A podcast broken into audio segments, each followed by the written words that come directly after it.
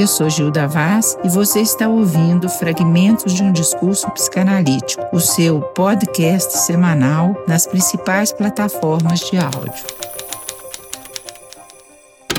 Hoje, nos nossos fragmentos, eu vou falar da arte, a psicanálise, a vida. Esse tema surgiu a partir de uma conversa informal com a pintora e artista multimídia Niura Belavinha, a respeito de sua mais recente pintura. Ela fala da surpresa que teve ao constatar que a técnica que ela estava empregando, né, na sua última obra, era a mesma das pinturas rupestres encontradas nas cavernas escuras da ancestralidade. Logo me ocorreu o poema de Marguerite Duras, As Mãos Negativas, que oferece uma referência importante sobre as produções humanas, ou mais precisamente sobre o ato humano. Quando digo ato, já faço uma associação entre o ato artístico e o ato psicanalítico evidentemente, cada qual com suas aproximações e especificidades. Destaco as marcas deixadas por um campo e por outro na construção não só das culturas, como na do inconsciente, que Lacan não hesitou em defini-lo como cultural. Em seu poema As Mãos Negativas, Marguerite Duras refere-se às descobertas ocorridas nas grutas de Gargas, que se localizam na região norte dos Pirineus Atlântico, na França. O que se destaca entre as inúmeras salas dessas grutas são as mãos impressas nas paredes das rochas. A pintura dessas mãos desperta interesses diversos. Mas o que nos interessa aqui, além dos enigmas que elas evocam, é a técnica utilizada e os componentes químicos que foram utilizados para essa impressão há mais de 30 mil anos, como nos diz o poema de Dihar. Outro aspecto a ser destacado é o fato delas estarem impressas nas grutas, na escuridão, escondidas além das paredes de pedras. Eu cito aqui Vera Tordino Brandão, que escreveu um texto muito bonito sobre as mãos negativas, em que ela fala o seguinte: essas mãos, espelho das nossas, que ainda procuram, apalpam, escavam no escuro do desconhecimento de si e do outro. As mãos ali impressas nos remetem aos registros da memória armazenadas no cérebro e passíveis de serem recuperadas, não só pela rememoração das lembranças, mas pela construção a partir da recuperação de traços minêmicos. Não foi por outro motivo que Freud comparou o trabalho do psicanalista ao do arqueólogo. Volto a Lacan, que vai dizer que tudo começa com as mãos, até mesmo no mito da criação. Deus cria o homem com as mãos, moldando-o com barro. Por isso, Lacan escande a palavra humano. Voltar aos primórdios da civilização, retomar essas técnicas arcaicas, também é o que o trabalho psicanalítico se propõe. Freud chamou de regressão formal. Alguns levam o trabalho de regressão em análise para o modo temporal como se pudéssemos regredir aos tempos de infância. Não se trata disso. A regressão que se dá numa análise se diz formal, na medida em que faz o mesmo trabalho da aquisição da linguagem, só que retroativamente.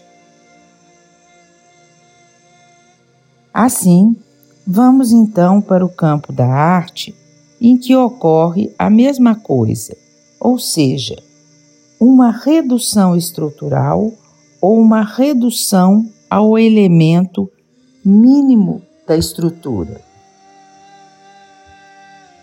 Passeando pelos museus de arte, podemos acompanhar a história desde a perfeição das figuras, das pinturas figurativas, né?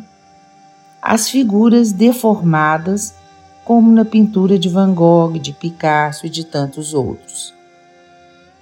Também vamos encontrar o minimalismo com suas formas simples e ausência de narrativas, como em Mondrian. E a arte contemporânea, que surge como um fruto que se separa da árvore.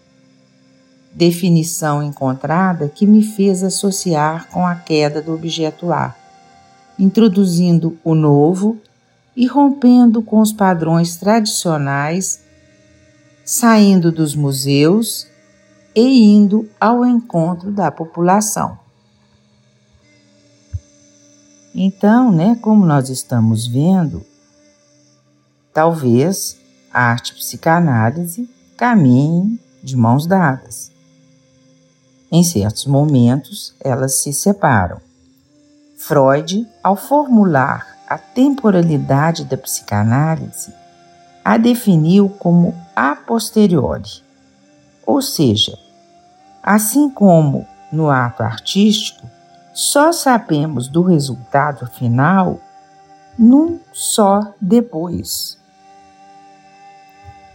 Lembro-me né, de um caso é, até engraçado que ocorreu com a minha mãe, Velma Vaz. Ela fazia esculturas, né, trabalhou estudou na, na Guinhari, fazia esculturas muito bonitas, e um dia pediram a ela que fizesse uma figura de Tiradentes. Parece que era para alguma comemoração. Ela amassou o barro, amassou e fez e insistiu, e no final acabou saindo um belo cavalo. E o Tiradentes não saiu. Isso virou motivo de piada, né? Mas é, é, foi exatamente a, a, aquilo que eu estou querendo dizer, né? É, as mãos vão trabalhando, fazendo, compondo, e é isso que se pode entender pelo humano, né? E nós também falamos só depois que a gente vê né, e ouve o que nós falamos. Muitas vezes a gente vai falar uma coisa e fala outra. É o que o Freud definiu como ato falho. As mãos vão trabalhando e fazendo e compondo o que se pode entender então, né, pelo é, por aquilo que nós escandimos a palavra humano. Lacan sempre destacou o trabalho com as mãos, como no caso do oleiro, que vai dando forma ao vaso a partir do vazio central. Ele compara com o trabalho do inconsciente, que vai tomando forma por um efeito de afunilamento, de redução estrutural dos sintomas, que nos permite distinguir inconsciente e sintomas, ou inconsciente e representações do inconsciente. O inconsciente vai além, ultrapassa o campo de suas formações de maneira a poder correr solto após o desenlace de uma análise. Isso não significa o inconsciente a céu aberto, que seria o caso da psicose, mas o inconsciente desprendido de suas fixações neuróticas que pode abrir novas possibilidades de laços.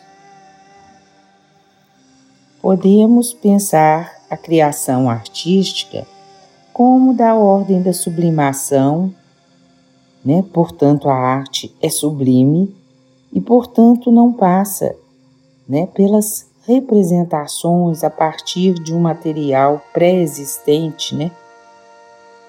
Como estávamos falando a respeito do, das formações do inconsciente.